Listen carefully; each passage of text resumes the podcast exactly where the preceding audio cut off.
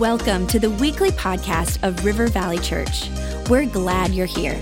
Our heart is to lead people to Jesus and launch them into their God given purpose. So we pray you would encounter God in a fresh, new way today.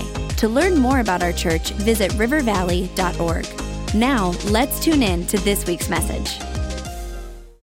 My name, if you don't know, my name is Ben. I'm the campus pastor here at City Campus, and it's an honor and a privilege to be able to preach today. And um, just honor Pastor Rob for giving me this opportunity to preach. Come on, can we give it up for our lead pastors really quick, Pastor Rob and Becca? It's been a crazy year, and, and they've handled it so well. And so we're going to go into Daniel chapter 3. Daniel chapter 3, if you have your Bibles with you. If not, I'm going to read some scripture. It's going to be on the screen. Uh, but just to recap, two weeks ago, Pastor Rob talked through the book of Daniel. He, he, his title was What Book of Daniel Are We In? And he talked through chapter 1 and chapter 3 and chapter 6. And then last week, if you were here, Pastor Kirk, uh, the campus pastor of Apple Valley, he preached on Daniel 1. And today I'm going to preach on Daniel 3. I'm going to read a few verses here. Uh, Daniel chapter 3. Just then, some Babylonian fortune tellers stepped up and accused the Jews. They said to King Nebuchadnezzar, Long live the king. You gave strict orders, O king, but when the big band started playing, everyone had to fall to their knees and worship the gold statue. And whoever did not go to their knees and worship, it had to be pitched into a roaring furnace. Well, there are some Jews here Shadrach, Meshach, and Abednego. Someone fun names to say right there. Shadrach, Meshach, and Abednego, whom you have placed in high positions in the province of Babylon. These men are ignoring you, O king they don't respect your gods and won't worship the gold statue you set up. Furious, King Nebuchadnezzar ordered Shadrach, Meshach, and Abednego to be brought in.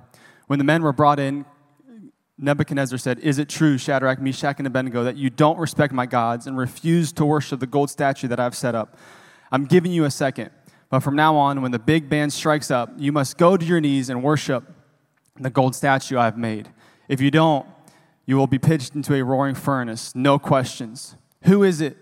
Who is the God who can rescue you from my powers? Like, this is a crazy story. Like, you know, people read the Bible and they say the Bible is boring. No, like, this stuff is crazy. It says, Shadrach, Meshach, and Abednego answered, King Nebuchadnezzar, your threat means nothing to us. If you throw us in the fire, the God we serve can rescue us from the roaring furnace and anything else you might cook up. O king, but even if he doesn't, it wouldn't make a bit of a difference we still wouldn't serve your gods or worship the gold statue you set up. Nebuchadnezzar, his face purple with anger, cut off Shadrach, Meshach, and Abednego. He ordered the furnace fired up seven times, hotter than usual. He ordered some strong men from the army to tie them up, hands and feet, to throw them into the roaring furnace. Shadrach, Meshach, and Abednego, bound hand and foot, fully dressed from head to toe, were pitched into the roaring fire. Because the king was in such a hurry, the furnace was so hot Flames from the furnace killed the men who carried Shadrach, Meshach, and Abednego. While the fire raged around Shadrach, Meshach, and Abednego, suddenly King Nebuchadnezzar jumped up in alarm and said, Didn't we throw in three men bound hand and foot into the fire? That's right, O king. They said, But look, I see four men walking around freely in the fire, completely unharmed. And the title of my message this morning, just for the next 20 minutes, is Stand Up stand up. Let's pray. Jesus, we thank you for every single person that chose to be in church today. And there's so many things going on in our culture right now, in this world, in this year. But I pray that through this message, we are encouraged to be able to stand up. God, stand up for what it says in the Word, stand up for loving people, stand up for our family. And God, I pray that I get out of the way. God, I pray that you speak through me. And I believe that people will walk away changed, completely different. In Jesus' name, amen and amen. Hey, 2020 has been a crazy year. I know many of you realize that. And a lot of people can look back in 2020, maybe in a couple years, and they, they may say it's a bad year. But I believe that you can find good in any situation. You can find good in any season. And I just believe that today you're going to find good. I believe that coming to church, God is going to put people in your way. God's going to put relationships in your way, conversations, maybe this message that there's good even in the bad. That's what I've been trying to figure out. That's what I've been trying to pray for is God, okay, I realize there's been some bad things happening, some frustrating things. Sometimes I don't know the answer, but I believe that I can find good in it. And a few things uh, as I look back on 2020 that I believe are really good is number one is me and my wife Emma are having a quarantine baby. Come on, somebody. We are pregnant with number two. That is good in 2020. Everyone's saying it's a bad year. I'm saying it's a good year because baby number two is coming. Boy or girl, I know. If you want to find out, maybe we can talk after service. Um, I'm excited about it though. Uh, there's a lot of good happening. That's the first thing that's happening that's good. But also, with all the time that we've been quarantined, I've got to really spend time with my daughter, Bailey.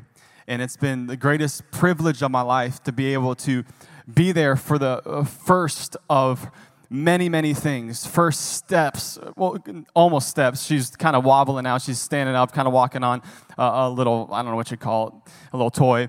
But her first time saying dada, first time saying mama, first tooth, uh, first solid food, like if it wasn't for quarantine, I might have missed it. So I'm trying to find good even in, in the bad. And like I said before, she's at that stage now, but it's, it's like any day she's going to start walking and, and she's standing up. And it's funny because when she stands up, you know, she's like her knees are, are shaking and, she stands up for maybe a second, then she'll fall right back down or, you know, she'll fall forward and she's never really certain as she stands. And this past week, as I watched her stand, I realized this is, this is my life. Like, we're, we're called to stand up. This whole message is, is, is about standing up. But I'm realizing that as I try to stand for God, as I try to stand for my family, as I st- try to stand for what's right, I look a lot like my daughter. I look a lot like I'm trying to stand, but my knees are shaking, and I, I stand for a moment, but then I fall down, and I'm never really certain should I be standing right now. And I feel like this is what God's calling me to do, and I feel like we can all relate to that. And maybe you find yourself in that. It's like I feel like this is what God's calling me to do, but I'm like shaking. I don't know if, if it's right, and I believe it is. That all we have to do is stand. All we're called to do is stand, and God will see us through. See, it says in 2 Corinthians 12 9, My grace is sufficient for you, for my power is made perfect in my weakness. Therefore, I will boast all the more gladly about my weaknesses so that Christ's power may rest on you. See, this message, I'm not preaching this message about saying, saying, hey, you need to stand up strong. I'm saying you need to stand up scared. You need to do it afraid. And I believe that God's put people on your heart God put prompts on your heart and you are scared. But all you have to do is stand and God will see you through. So when you look at Shadrach, Meshach, and Abednego, like some pretty incredible things that they're saying. You know, it's like they're being threatened that they're going to be put into the fire. But the response is, Your threat means nothing to us. If you throw us in, into the fire, the God we serve can rescue us.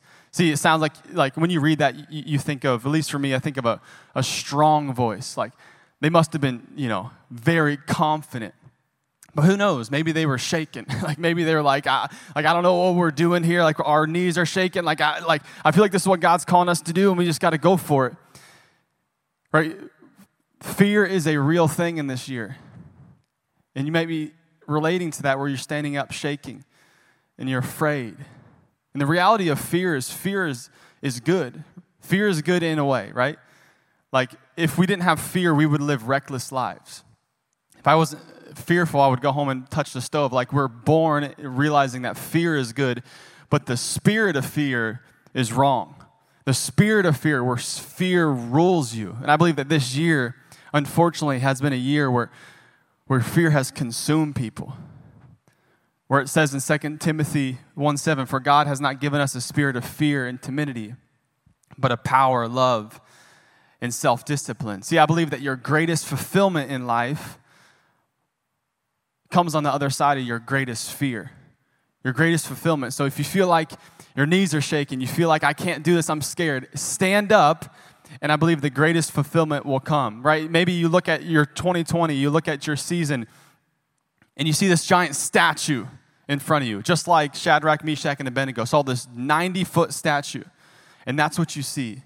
It's a statue of depression, it's a statue of fear, statue of worry, statue where this was a year that where your finances were finally going to get in check, but then you lost your job and things are, are, are, are not the way you want it to be. Or, man, I feel like marriage, this is the year of my marriage is going to be better than ever, but then things just keep getting worse and worse. And you look at this statue But the truth is, if there's a statue in front of you, that means that God put a Shadrach faith inside of you, right?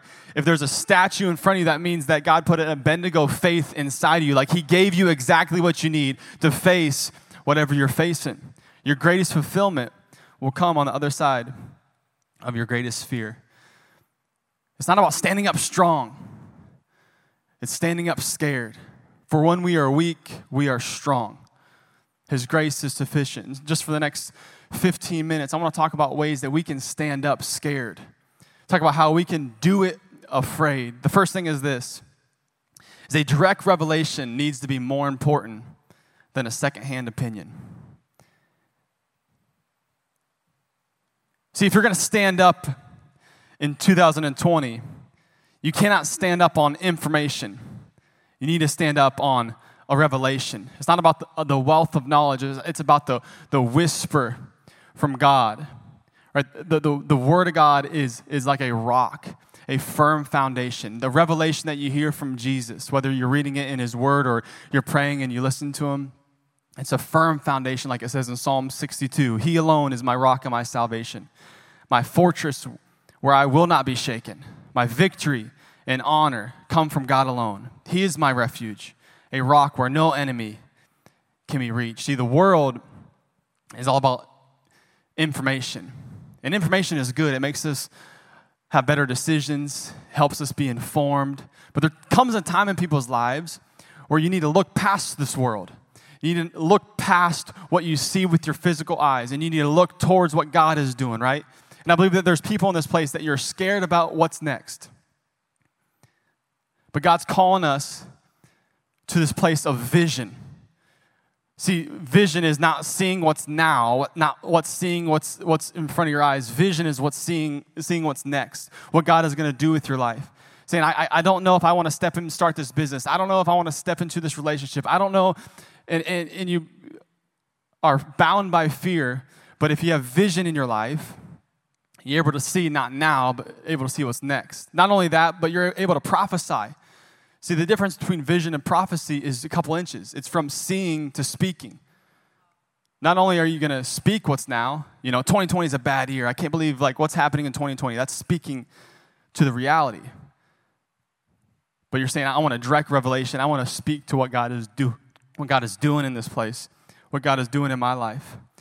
But practically, how do you know the difference? Right? I, I think that that's a good question to ask. A lot of times I'm asking the same question.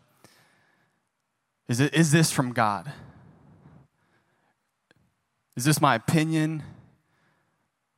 I'm trying to figure out, like, am I following God or am I following what I want to do? And trying to decipher my flesh versus my spirit.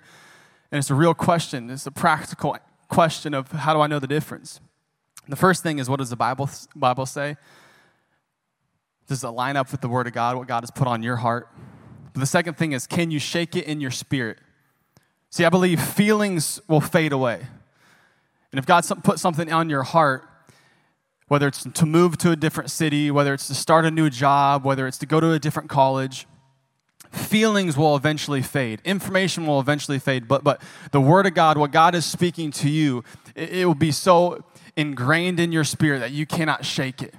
Uh, this is my story into ministry. Like, nobody in my family is in ministry.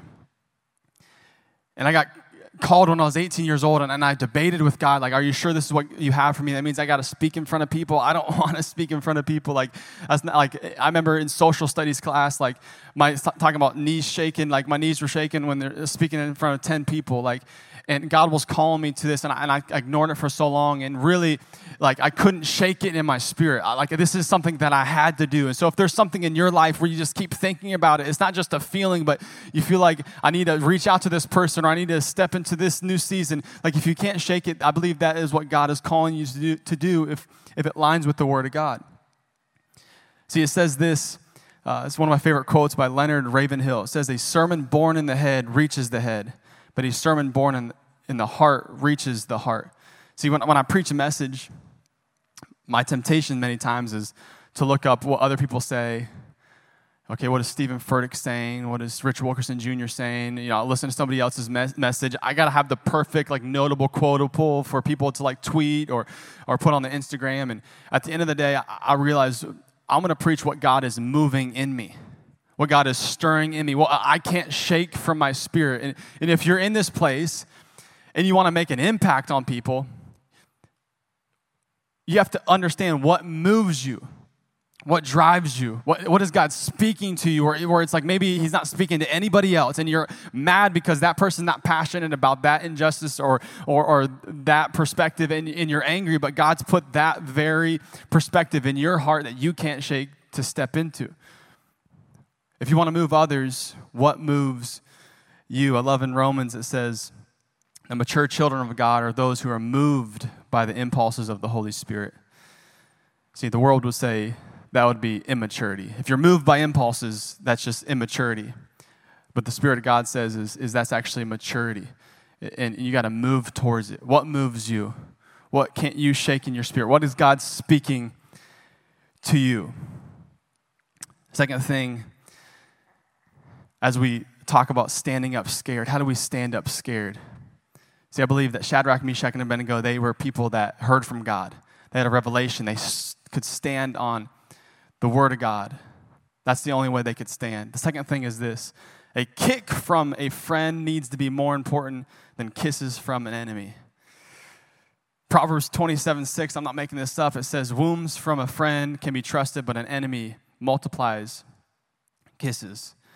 See, if we're going to stand together, we need each other. We need each other. Right? Shadrach, Meshach, and Abednego, like that story, the perspective I look at, like if it was just Shadrach, like would he have stood up? Would he have been by himself standing up? Or would he have bowed down? I don't, I don't know. I, I, I, want to say I have faith in Shadrach, but I just think this story shows the importance of community. And if 2020 is anything, 2020 is a year of, of, bad friendship. Like I've seen so many people get angry over the smallest things, and, and we're called to be good friends to the people around us, to love people really, really well. Like it says in Ecclesiastes, a, a strand of three cords isn't easily broken. And so we need community, we need each other. And there's a few ways I want to talk about how we can be a better friend. The first one is to speak to them not about them. Speak to them, not about them. This is good or bad. You know, I feel like when, when someone passes away and there's a funeral, you know, a lot of times it's like people saying the same thing, like, I, I wish I would have told them. And, and the way we can be a good friend in 2020 is to tell them. Tell them, like, like maybe everyone else around them knows how much you love them except for them. And it may feel, feel uncomfortable, may feel weird, but tell them how much you love them. Like we were called to be a good friend. But also, this is in the bad or, or maybe in the challenging. In the same perspective, like I feel like maybe it's, it's just Minnesota, maybe it's just everywhere. But a lot of times when, when I know somebody has a problem with their friend, everyone else knows about it again, except for that person, because they want to avoid that weird conversation or that challenging conversation, but we're called to be good friends, to be together. Like if we're going to make a stand for Jesus, if we're going to make a stand in this culture in 2020, we need each other more than ever. We need each other more than ever. Second thing is don't let frustrations turn into offense. F E N S E. Don't let frustrations turn into a fence, either being offensive or defensive. See, like when a, even the smallest frustration within a friend, it can grow if you don't take care of it. And then you find yourself being offensive and, and you're uh, personally attacking that person, or maybe you're defensive and, and you're avoiding that person or blocking that person. And you need to look at the bigger picture. Shadrach, Meshach, and Abednego, I'm sure they had little problems with each other. I'm sure they didn't like what that person said or what that person did, but they were bound together in unity because there was a bigger picture where they said, We're fighting to be able to stand for our God. And my encouragement for people here is to look at the bigger picture. Like maybe you walked into this place and you have friendships that are failing and it's over petty things. But I believe that when we look at a bigger picture, looking at the city of Minneapolis, that people are dying each day and not knowing the gospel of Jesus Christ, that we can be unified together when we look at the bigger picture. That ultimately we need to just find people that make you better, one thing my youth pastor would tell me growing up that it probably is the most truthful statement is Show me your five closest friends, and I'll show you your future in five years. And it's so true. Is we should love everybody, but we should really look at who you're who you're attached to, who you're really close with, who, who you're doing life with. And this past uh, weekend, a couple days ago, I did a wedding, and you know I love doing weddings. And a verse in the Bible talking about weddings is, is in 2 Corinthians 6.14 saying, do not be unequally yoked. And, and it's talking about marriage, but I believe it, it talks about friendship. Don't be unequally yoked within friendships. See, what, what a yoke was, was a wooden frame used to attach two oxes. And so you said, okay, this ox would plow a field and has this much strength, and so has this much uh, productivity. But if we attach two oxes together, they can be multiplied and they can do much better together. And it's a beautiful concept, this wooden frame attaching two people together. And that's what it talk about being, being unequally yoked is you're not yoked with somebody that you should be compatible with. And it's talking about marriages, but I, I believe it talks to friendships. Where a lot of times you're yoked with somebody and you're running at a different speed and you're running after God and you're standing up for God and you're doing those things. Again, love everybody, but be really careful who you attach yourself with. And, and the reality is, if you're going a little bit faster and you're yoked together, you're not going to drag that person towards you. All you're going to do is run in circles. If I'm attached to this person and I'm walking a little bit faster, you're just going to start going like this. And so maybe you're living a life where you haven't gotten much improvement in your life and you feel like you're running around in circles. Maybe it's because you're attached to the wrong people. And I believe that this year has felt like a year of bad friendships. Those are a few things that I'm talking through that we need to be good friends. If we're going to make a stand for God, if we're going to make a stand for this culture and what God is trying to allow us to impact this culture, we need to stand together. The third thing and the final thing as we close out this message talking about how we can stand up scared is even ifs need to be more important than what ifs. It says, but even if he doesn't, it wouldn't make a bit of a difference, O king. We still wouldn't serve your gods or worship the gold statue you set up. Even ifs need to be more important than what ifs. See, what ifs, those go in my mind all the time. I don't know if they do for you. What if this happens? What if I make a stand and God doesn't come through? What if my marriage fails? What, what if I, I start this business and I don't make enough money? What if, what if, what if? And what if really it's all about fear? But even if it's all about faith. See, what ifs, all, all about selfish motives. A lot of times the next thing after what if is I. What if I? What if I? It's never really about other people or never really about God. What ifs are always selfish, but even if is you're being led by the Spirit. What ifs they they multiply. Rarely do I ever have just one what if. And if fear multiplies. Well, what if this then and then I think, well, what if that and it, and it just goes down this trail. What ifs multiply, but even if they they magnify Jesus' name. They say, This is my situation, but I'm gonna look past the situation. Even if you're still good. There's a quote that is part of this book called Dare, and it's one of the best books I've ever read, but talking about what ifs. It says, If anxious what ifs aren't responded to correctly and quickly diffused, they tend to spiral out of control, leaping from one thought to another before you know it. These what ifs have triggered a tidal wave of adrenaline and fear, answering, so what, or I'm going to replace it with even if. Answering, even if, is effective because it neutralizes the fear and places you back in the position of power. And we need to be put back into the position of power. And maybe you walked into this place and you're consumed with what ifs. Maybe as I'm preaching about standing up scared, you know what you need to do. You know what you need to stand up for. But even after God spoke to you, all these what ifs start coming through. But know that even if you step out to start that business, even if you make a stand for Jesus Christ around your friends and, nobody else is serving God, even if God is still faithful, God will never fail you, that He's always there with you. I'm going to close this message with every head bowed and every eyes closed, and we're just going to give somebody the opportunity to follow Jesus.